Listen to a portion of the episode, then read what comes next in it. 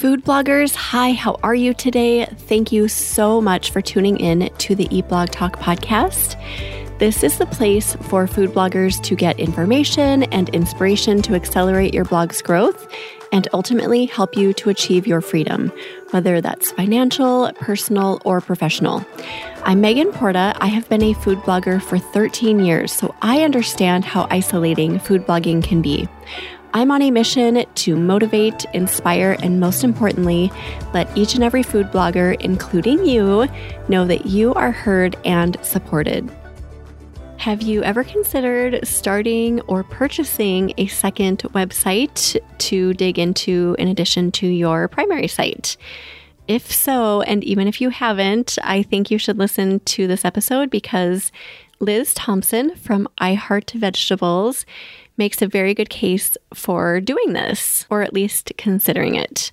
She purchased a second site recently from another blogger, and she talks through how she got onto an ad network within just a couple of months and how she went about doing that. She has some very specific strategies that she used and talks through in the episode. And we talk about things such as who should consider doing this, who shouldn't consider doing something like this, what to focus on when you are moving into a venture like this and what not to focus on. So there's lots of goodies inside this episode. It is episode number 464, sponsored by RankIQ. Is increasing your traffic, revenue, exposure, follower count, knowledge, and friendships on your to do list for 2024? If so, then the 2024 Mastermind Group might be the perfect solution for you and your business. December 15th is the last day to apply, so hurry. Go to eatblogtalk.com forward slash mastermind to apply today. Here is Kara from Sweetly Splendid. She is a previous Mastermind member talking about one of the really cool benefits from being in the group. I don't know. It was really nice for me to like if I'm making a new opt-in or making some sort of graphic or anything like that, it's like a whole set of eyes to review it and see it and say, hey, this one's a little hard for me to read. Could you make this a little bigger, a little bolder? Or what if you reordered it like this? And it's like your own little support group that will give you critique and criticism, like constructive criticism, but things you need to hear in a very loving way. And it was very helpful for me across the board. I feel like there were t- tons of tiny wins, things I can't even think of right now, but tons of tiny wins along the way. Elizabeth Thomson is a full time content creator who has been running the blog I Heart Vegetables since 2010. She loves chatting about influencer marketing, food photography, and why everyone needs an air fryer. Hello, Liz. So great to have you on the podcast. How are you today? I'm good. Thank you so much for having me. Yeah, I'm excited to chat about this because it is relevant in my life right now, growing a second niche blog. But first, we would love to know if you have a fun fact to share with us. I do have a fun fact. Mine is that I was homeschooled for 10 years, basically from first grade until 10th grade. And it's funny because I think that in a way that sort of prepared me for entrepreneurship, where it's a lot of kind of self motivation and self directed work. And so I actually think that that has served me well for my career path. Uh, that's really interesting. I've never thought to make that correlation, but I wonder how many successful food bloggers are or were homeschooled. I would love to know that. I feel like I do keep meeting people in my life that were like, "Oh yeah, I was homeschooled too." So it is kind of funny. I think there's there's more of us out there. yeah, and you do definitely have to figure out ways to motivate yourself and to keep going even when you don't have a school telling you what the rules are, right? So there has to be something to that. Yeah, exactly. Cool. Okay. I'm super excited to chat about this, Liz, because I shared with you that I have recently started a second site. It was scary, but now that I've started, it's not so scary. So, we're going to shed light on that. And you're going to talk about some strategies you've used to get traffic quickly. But before we do that, can you just give us a rundown of your first site, which is I Heart Vegetables, when you started and kind of what your journey's been like? Yeah, absolutely. So I started blogging in 2010, which was like the dinosaur age of blogging. And like a lot of people back then, it was totally just a hobby. I didn't know anyone that was doing it as a job or even anyone that was making money doing it. I just, I had recently moved to a new city and I actually went vegan for six months. That's what initially got me into blogging. And after six months, I decided that I was just going to be a vegetarian, but I really fell in love with the blogging piece of it with creating recipes and sharing things online and kind of finding other people that were interested in healthy food and vegetables. And, you know, this was before Instagram and before TikTok. So it was just a very different time of the internet. And it was just really fun. I had so much fun doing it. And over the years, it kind of became one of those things that I was like, oh, this could kind of be like a little bit of a side hustle. And I'm getting some free granola. And then someone wants to pay me to take pictures. And it kind of just really organically grew into something that eventually became so much of a side hustle that I was like, I don't think I can do this and have a full time job and have a family. And so I was doing social media strategy for a big financial services company throughout all of this. So I was kind of getting to see sort of where things were headed. We were starting to work with more influencers in my nine to five job. And I was like, oh, I think there's something here. Mm. And so it sort of transitioned from a side hustle into a full time job in 2019. And so I've been doing it full time since then. And it has been the absolute best career move mm. I mm-hmm. ever could have made. And it feels a little bit like I sort of just fell into it. So I feel really lucky that I get to do something that I really love and enjoy as my job. Yeah. Oh my gosh, I love that. We have very similar journeys. We started the same year. Oh. And I think I probably went full time out of necessity earlier just because I lost my full time job. Gotcha. I probably would have stuck with it longer if I hadn't, that hadn't happened. But aside from that, it sounds very similar, like just super passionate about it, something I really liked. It really filled my, like all the gaps for creativity and keeping my mind busy and all of that. Okay, so I know you recently started a second site. So I'm curious what prompted you to do that. Yeah, so a couple things kind of were the catalyst for this. I had a couple, or I have a couple blog friends who also had kind of started second sites or acquired second sites. And I was like, oh, that's like kind of been an interesting idea. It wasn't something I had really thought about. It seemed like why not just put, you know, all my time and energy into I Heart Vegetables? That's what's making me money and that's what's working. But as I thought about it, I was like, you know, it would be kind of interesting to be able to share some things that are a little bit outside my niche. So I Heart Vegetables is all easy, healthy vegetarian stuff. And I love those types of recipes. But I was thinking, oh, it would be kind of fun to get to do cocktails or really decadent brownies or things that aren't necessarily like healthy. And I thought, oh, it would kind of be interesting to have an outlet for that. And I wouldn't say that I was feeling burnt out by I Heart Vegetables, but I was feeling like I had a little bit of extra bandwidth and I wasn't really sure what I wanted to do with that time. It didn't feel like I wanted to just do more of the same. I kind of wanted to be able to wear some different hats and try some different things. And I, like I said, I had a few friends that were kind of, you know, toying around with second sites. And so I thought, hmm, I'm just going to keep my eyes peeled. And if I hear of someone getting rid of their site or I see something, maybe I'll consider it. But it wasn't something that I really had initially set out to do.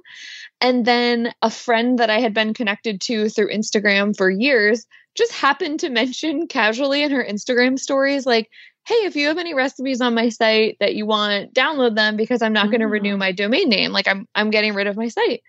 And so I messaged her and I was like, hey, I saw that you're getting rid of your site. Have you thought about selling it? And she was like, No, how would that work? And I'm like, I don't really know because I've never done this before, but I'm like, we can probably figure this out. And so she and I kind of just chatted about what she felt like the site was worth and what I felt like the site was worth. And we came up with a contract and we used a service called Escrow to kind of transfer the money in the site and all that technical stuff. And that's actually how I came across the second site. Oh, that's awesome. Okay. I would never have thought of finding it that way, just like somebody casually mentions, Hey, I'm selling. And how did everything go? So, when you decided to do the transfer and all of that, was it seamless? Was it a struggle?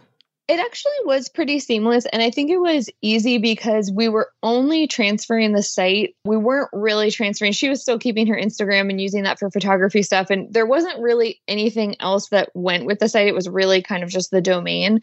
And her site at the time was barely getting any traffic. She hadn't been posting for years. And so the site was old and it had a lot of content on it, but it really was not getting more than I, don't even think it was getting 100 page views a day at the time. So it, it was pretty dormant. And there wasn't a whole lot to transfer other than really just the domain and the website. So the escrow process made it really easy in terms of like I put the funds in, she put the domain stuff in. We both confirmed we had what we needed, and then they kind of handle like the actual transfer stuff. So it was pretty easy. And then once you had it, how easy was it to comb through the content? I'm sure you did updates and made it kind of your own. Was that easy? Well, yes and no. It was easy in the sense that I already knew how to use WordPress. I was familiar with like the themes and plugins and things that she had, but it was definitely more work than I expected in terms of getting things SEO optimized. So even though she had a lot of content and a lot of great recipes, they were not optimized at all, which was part of what I wanted to say because I saw the potential in the content but it did require a lot of manual updates. Yeah, I imagine. And there are things you probably don't think about, right? Like the recipe card needs to be updated or changed or whatever, like all those little details in each post. Yes.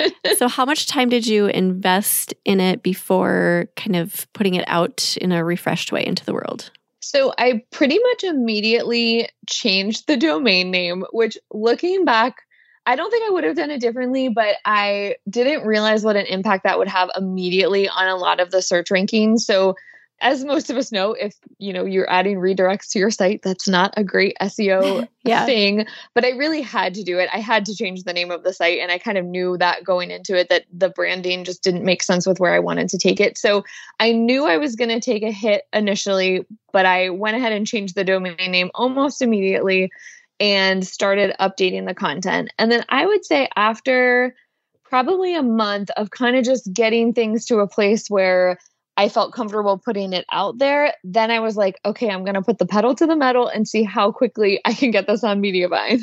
Yeah. Okay. So, how quickly did you get it on Mediavine?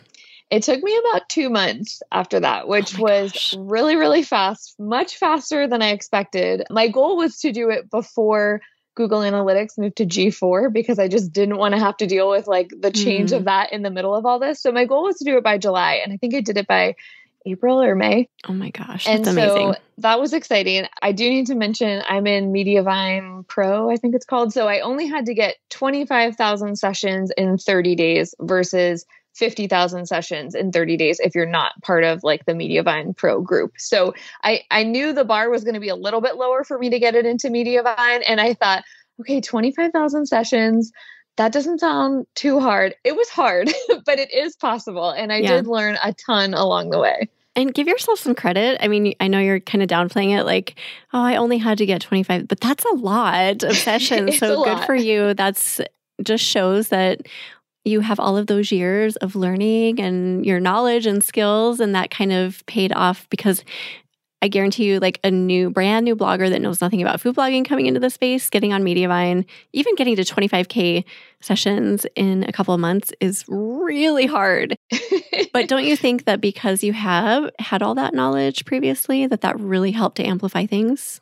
I think so. And honestly, that was part of what was enticing to me about trying this yeah. was I hear people that are like, oh, well, you were able to do it because you started so early, like 2010 was a different time. And they're so right. There are tons and tons of advantages to starting something a decade ago. But it's like the quote, you know, the next best time to start is today. And so I wanted to know, like, could I actually do it? Could I could I make a blog profitable or get a blog on Mediavine in 2023? Yeah, and you did. and I did. All right. So we want to hear some of your strategies. How did you get that traffic so quickly? Okay. So I will say I, I didn't completely put my other blog on the back burner, but I did sort of make sure I had enough content and things ready to go that I could really focus on the second site. The second site is called Pass Me a Spoon.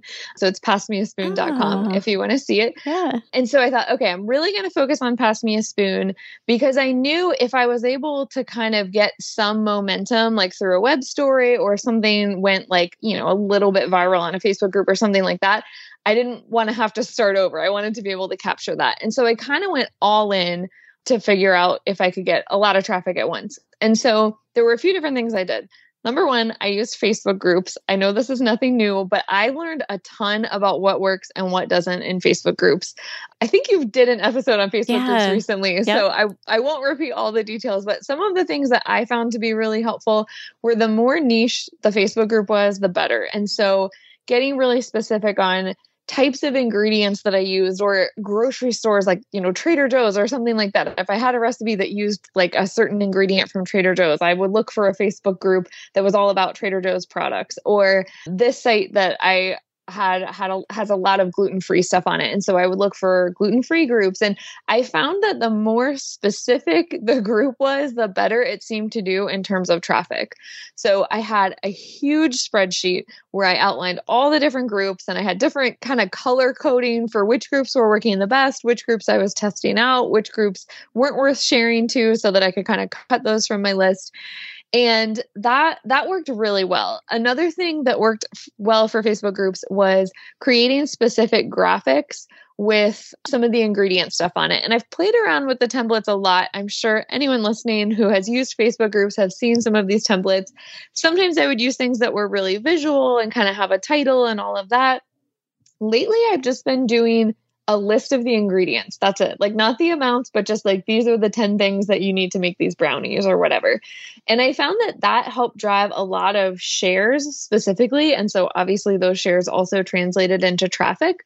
But having something like that that was a little bit more visual and graphic seemed to help a lot in Facebook groups. How often did you post to Facebook groups out of curiosity? I was probably posting I think I was trying to do around 10 per day and I would space it out a little bit because I didn't want it to like trigger any spam stuff on Facebook. So I would try to share a few in the morning, a few around lunchtime, and a few in the afternoon. Okay. So quite a bit of time. And then how much of a time investment would you say that was? I think initially it did take a while to kind of create my spreadsheet and find all the groups and figure out what to share. But I would say after the first month, it was not on autopilot, but it made it a lot easier to know which groups were worth sharing to, which ones I just kind of left and yeah. didn't worry about. And I even kind of knew which recipes worked really well on Facebook groups. And so I could use a different image, I could use different text, I could kind of make it feel a little bit different and make sure that I wasn't sharing the same recipe to the same group, but I might share the same recipe to different groups throughout the week. All right. So, Facebook, anything else about Facebook that you used? No, I think that's it for Facebook. Okay. What else? What other strategies did you have? There is another site called Food Talk. I think it's just yeah. foodtalk.com. And they also have a version for home stuff that's called Home Talk. And it's a submission site where you kind of allow them to, sh- to share some of your recipes. And once you give them kind of three recipes from your site, they will include one of your recipes in their email newsletters. And this takes literally five minutes. It was so fast and easy to set up. And each month, I probably get a couple thousand page views from their newsletters, sometimes even a little bit more. And so that's an easy couple thousand page yeah. views or sessions that you can add into your month. And that helps a lot. Yeah, and a couple thousand doesn't sound like much, but when you're trying to get into an ad network, that is gold, right? Exactly. And so I would be like, okay, when is that food talk submission going to come out? Let me see if I can time it with all, you know, for that like yeah. final push when I was getting really close. So, and again, that's a super easy one that only takes a few minutes to set up and then it's like really easy. Yeah. Okay. And then what else did you do? I did web stories, and I know the web stories have kind of changed a lot over the years, so they might not have quite as much traffic potential as they did earlier this year, but I definitely think that they're still valuable, particularly for a new site or a site that you know, for me, I changed the domain. So I was kind of not starting over, but I did have some ground to make up. And with web stories, you have a much better chance of ranking for terms that you would not have a chance ranking for. Yeah. And so I did a ton of web stories, not just for blog posts, but also for roundups. So, and it wasn't even necessarily a roundup on my site. I would just do like seven gluten free dessert recipes, and each web story frame would link to a different gluten free dessert recipe on my site or I would do, you know, three things that you can make with peanut butter or something like that. And so I was able to generate web stories without having to come up with new blog posts all the time, just by doing kind of like compilation style web stories. Yeah, web stories are still humming along for me and for a lot of people in my mastermind group. And I know we received some information recently. I think it was on a maybe an SEO webinar where someone, an expert, said something like, I hate web stories and they're going to die or something like that. And I was like, no, don't don't put that out there because Right. they're not dead yet. And so I feel like after that, everyone was like, well, this person said that they were going to die, so I'm not going to do them anymore. And you're losing out on so much traffic and potential because they're still working. They are still working. They're still working for I Heart Vegetables as well. And like I still make them for both of my sites. And I think that they're worth the effort. I, I also think it's pretty easy to templatize it or to have a VA build it. So I definitely think it's worth it. Another thing that worked kind of well for web stories for me was to take video clips and turn Mhm. those into web stories. Just another way to kind of create more web stories on the same same content without having to make a new blog post. And those worked well too. I definitely think they still have a ton of potential. Let's take a quick break, friends, to chat about my favorite keyword research tool that I have found so much success with. RankIQ is a custom keyword library packed with low competition keywords that are easy to rank for and that also have high search volume.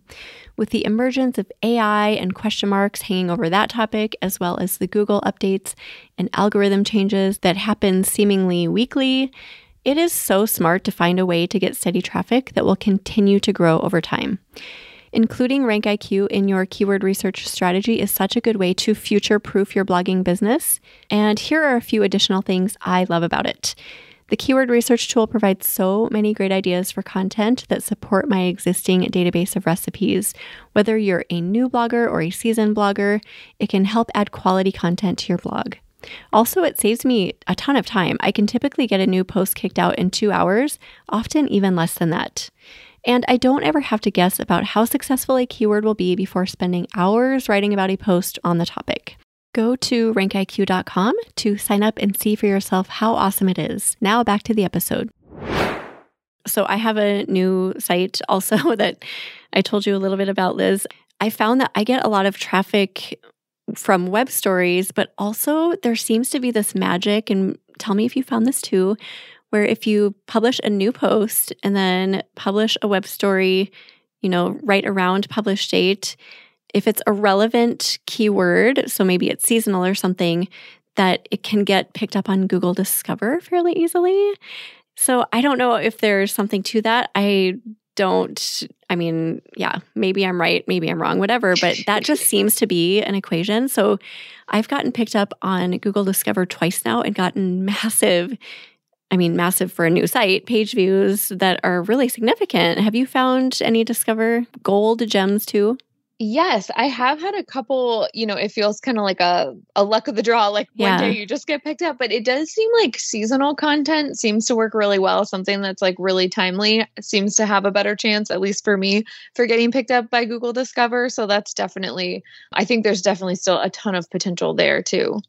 Yeah, and it's like not consistent and predictable, right? So it's Right. like whenever it happens, you just kind of have to roll with it. Like there have been a few things that I've published that I think, okay, this is going to be it. This is going to get picked up by Discover and the web story is going to go crazy and it doesn't. But then I had one thing that was kind of seasonal, I guess, but not what I would have thought. And that got picked up. So yeah, you just really know. You never know. You just have to like roll with the punches. Anything else about, do you have any nuggets for web stories? I love your strategy for creating kind of roundup web stories. Anything else you do with those? I would just say pick a template that you love and just repeat that. Like you don't have to reinvent the wheel every time you're making a web story. A lot of times I would create a web story and then clone it and turn it into a roundup. So if I had a pumpkin cupcakes web story, I might clone that then and do three fall seasonal cupcake recipes or something like that because I've already got the images in there, I've already got links in there and it's easy to just swap out a few. So just kind of thinking through like what's the easiest possible way to get a new web story out, that seemed to work well. Yeah, that's really smart. Okay, is there anything else you employed to get traffic? Yes, there's one more, which is Flipboard. And I have to admit, I thought that Flipboard was not worth it. I know it's been around for years and years, but I didn't think that there was any traffic potential there. And I proved myself wrong. So, Flipboard is kind of like Pinterest, where someone can flip your content into a digital magazine and then other people can discover it. It's been around for a long time, but I think they are focusing a little bit more on creators now, at least maybe more yeah. so now than they were before. So, Flipboard does have a creators program. So, I would look into that. I think it, it was a pretty easy application process and I was approved fairly quickly. And that gives you access to some of their group magazines. And those tend to have a lot more followers versus if you were to just create your own Flipboard magazine from scratch, you're not going to have any followers yet. And so being part of that program, it's sort of like a group board on Pinterest back when those were a big thing. Yeah. and so it just gives you a lot more potential for people finding your content. And what I found was that if I flipped my content into one of these magazines, as soon as I published it. Like I tried to do it the minute after I hit publish on something fresh new content seems to do really well on Flipboard. A lot of times if I was sharing content that was, you know, from a year or two old, it didn't really get a lot of traction, but if it was something that I had just published, sometimes I would see a few hundred sessions just from Flipboard for the next couple days from that new content, which again, it only takes a few minutes to flip something into Flipboard, and that was definitely a nice little boost of traffic. Okay, I love that you mentioned Flipboard because I feel like nobody's talking about this. We've talked about it a little bit on our clubhouse chats, just touched on it, but I really wanted to dig more into this. I feel like maybe you and I, Liz, should have a separate episode about Flipboard if you don't mind, yes. if you feel like I that would, would be that. relevant. Okay, because there is a lot of potential, and I like the angle of focusing on like a new site, but you can also apply this to your other, like an existing blog as well. But yeah, I got on Flipboard thanks to Jenna Urben from the Urben Life. She's kind of like the like she spots those trends and she tells me what to try and what not to try. And she's been saying this for quite a while now. Just like try it. It's really easy. It's really easy to get on. It's really easy to flip. But I haven't invested time in it. So I really appreciate you mentioning it because I'm going to go back and check it out.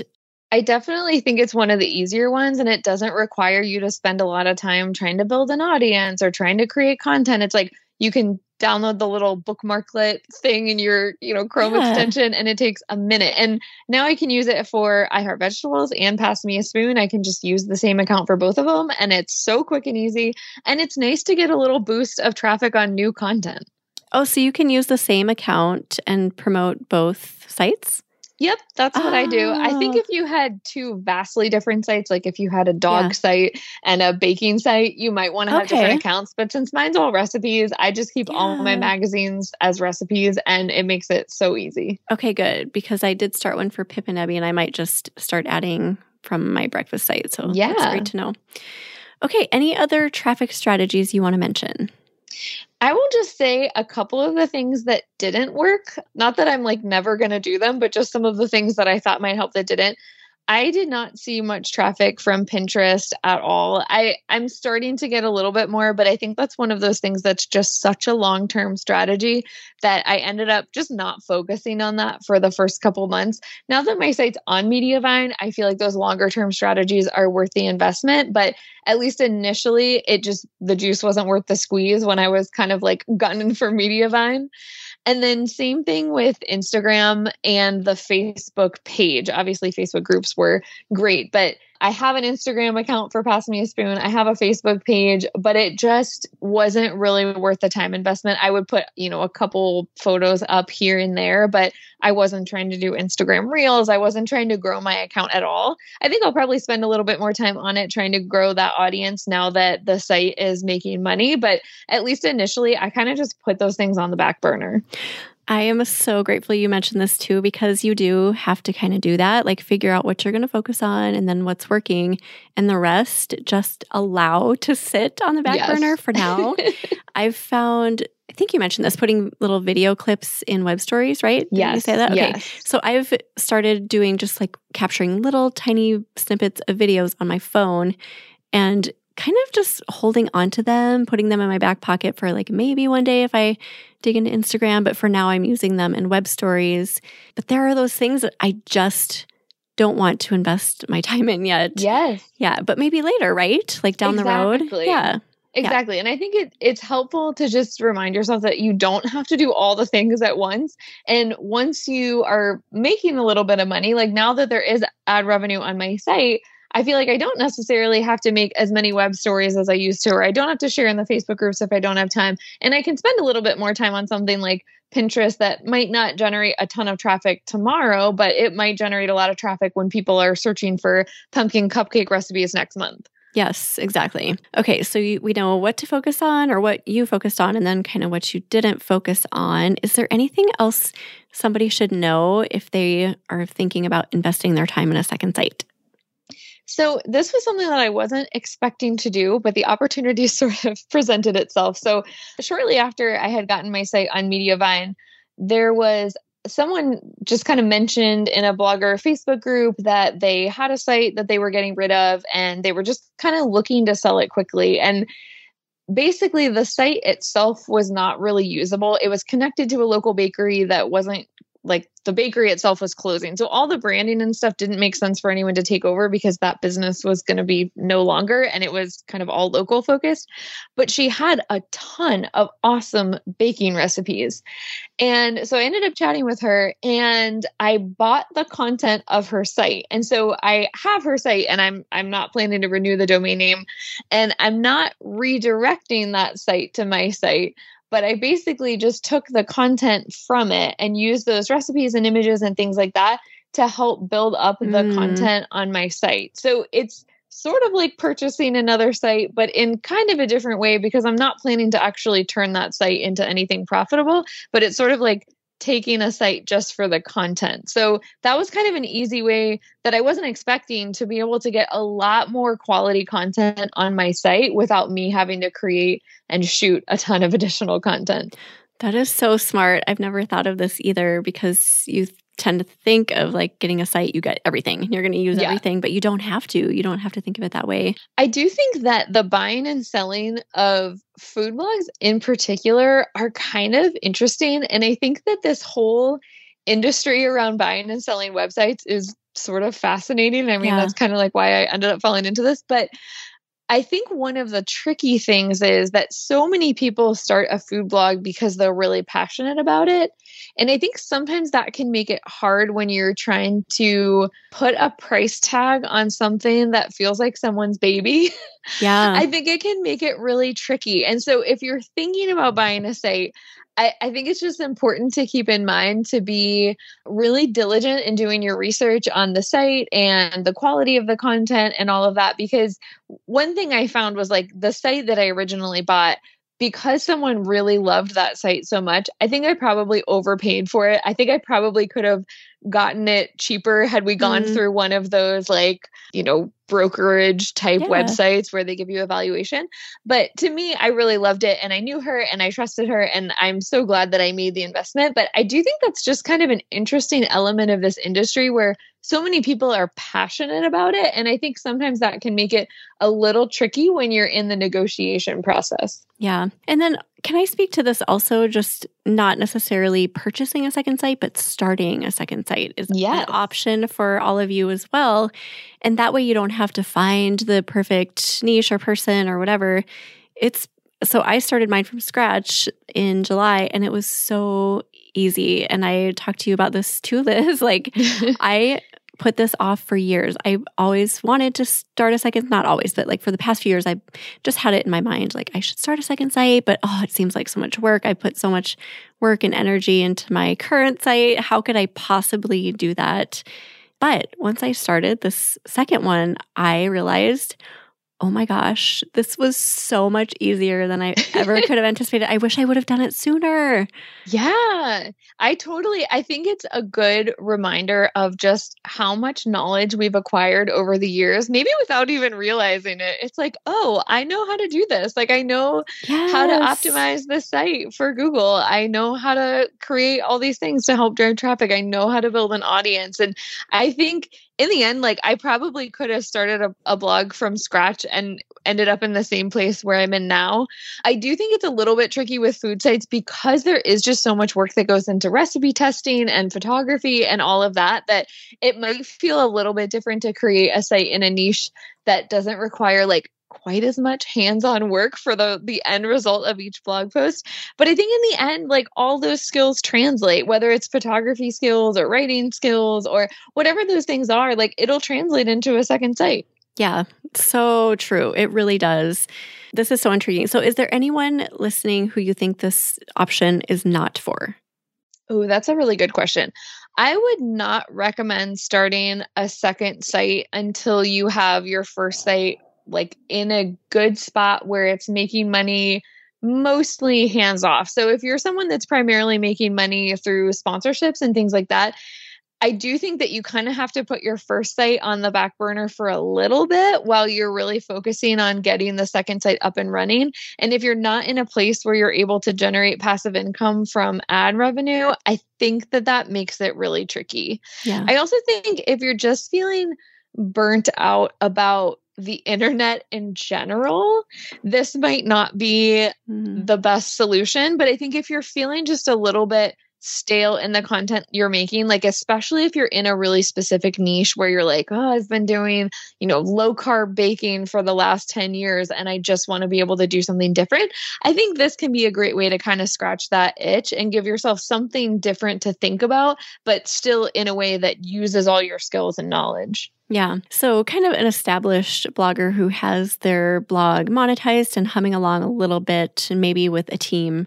to help if needed. Yes. Yeah. I definitely think having a team in place, like I did most of the work on the second site myself because I really was kind of trying to figure out what worked and what didn't. And I didn't really know what to tell someone to do. But it helped that I have VAs that could help kind of keep the first site running with social media stuff and Pinterest scheduling and all of that. So I do think it helps. Not that you have to have a big team or full time people or anything like that, but having a few people you can count on to keep the engine running, I do think helps take some of the stress away. Yeah, totally agree. Let's see, what else do we need to know? Is there anything that you think is really important to this conversation? I would just mention if you are thinking about starting a second site, spending a decent amount of time thinking about what that site is going to be and how it's going to be different from your first site, making sure that you're not going to end up with some of the same challenges that maybe you're already facing. So if you're in like low carb baking and you're really tired of that niche, starting mm. like low carb meal prep probably isn't going to solve the problem yeah. that that you're trying to solve. So I think be, just being really intentional about what you make that second site about and can you create content on that subject for a really long time because you know, this is a long game and it's probably something that you're going to be thinking about for years to come. So just making sure that you're spending time on that long term vision. That is a really important point to make. The reason I started a second site too was because I had a new idea that did not have anything to do with the content on my old site. And to be honest with you, I'm kind of over making comfort food. It's been 13 years now, and I'm like, oh my gosh, if I have yeah. to make, make, another meatloaf for my blog, I might vomit all over it. It just gets yep. old after a while. So I wanted something totally. novel that I was also passionate about. And that was making breakfasts for my boys who are teenagers now. So that was something I was like, yes, I can definitely get up in the morning and make uh, breakfast with excitement and it's not meatloaf. So that I think that's a really important point is you have to find maybe something a little bit different that you're going to be passionate about for a while. Yeah, and I, I think that's hard to find, but I, is, I think but when you do find yeah. the idea, you're like, yes, this feels right. This feels good. And I think I should mention, I guess I didn't mention this earlier, but I didn't use my I Heart Vegetables audience to promote Pass Me a Spoon at all. I really wanted to keep them separate. Mm. And that was very intentional for two reasons. Number one, I really wanted to know, like, can I get a second site on Mediavine without, like, if I were someone starting today and I didn't have an established audience, could I do it? So part of it was that I just sort of wanted the challenge of, can I do this? But the other thing was, I really was I wanted to make sure that I didn't dilute my message of I Heart Vegetables. Like that is still my primary business. That's my primary focus. It's the thing that I want to be known for. Yeah. And I didn't want to dilute that brand by bringing in this other brand. So I really have not shared about Pass Me a Spoon on my social media channels or or email list or website or anything. So just in case someone's listening to it and is like, oh, well, you got on Mediavine, but you already had this audience, like I really did not use my audience mm. at all. yeah, no, that's a good point to make also. And I was going to talk on your point just quickly that you made about like it might be hard to find another food niche, but most people listening are creative food lovers. You guys love yes. cooking and baking. So there's something there. There's so many different niches that you can tap into that might excite you. Something like I just thought of, oh, I cannot remember her blog's name, but she's the blogger who focuses on making food with Aldi ingredients. Like there's, it doesn't have to be a oh. specific type of food, but maybe it's something like that where you go to a certain store or it's like five ingredients or less. Or you know you can yes. find so many different ways to niche down too. Yes i love that. Yeah. This is so valuable. Is there anything we should mention before we start saying goodbye liz I don't think so. This has been so fun. This has been so fun. Thank you so much for taking the time for it. It was so good to connect with you here on the podcast. Do you have either a favorite quote or words of inspiration to leave us with? The quote itself, I think, is too long to actually read on the podcast, but I'm sure most people are familiar with it. It's like Ira Glass's most famous quote. If you just Google quote by Ira Glass, it'll come up. But it's this idea where he talks about how when you're starting out, you know that the work isn't as good as it could be, and that you just have to keep pushing through until you get to that point where the work is as good as it can be. And just this idea of setting yourself deadlines, doing the work week after week so that you get better and better every single day. I feel like that is just the perfect words of wisdom for mm. blogging because this is such a long game. Like nothing happens overnight. Even if you have a little post go viral, it does not it does not happen overnight. It is years and years of work. And it's really exciting to be able to look back and see like the progress that you make on photography and page views and all of these things. And so I think just remembering that this is a long game and nothing happens quickly, but that all of that work is worth it in the end. I've had a few people quote that exact quote that you're talking about. I love it. and I love it every time people mention it because it is so good. If you if that sounds cool to you, go look it up. Just Google Ira Glass quote, right? I think yes, that's like the, yes, it'll most, come right up. Yeah, and you will love reading through that. So thank you for sharing that, Liz. We will put together show notes for you. So if you want to go look at those, head over to eatblogtalk.com forward slash I heart vegetables. Tell everyone where they can find you. You can find me on Instagram at I heart veggies or pass me a spoon. Awesome. Go check it out, everyone. And thank you so much for being here, Liz, and thank you for listening today, food bloggers. I will see you in the next episode. Thank you so much for listening to this episode of Eat Blog Talk. If you enjoyed this episode, I'd be so grateful if you posted it to your social media feed and stories. I will see you next time.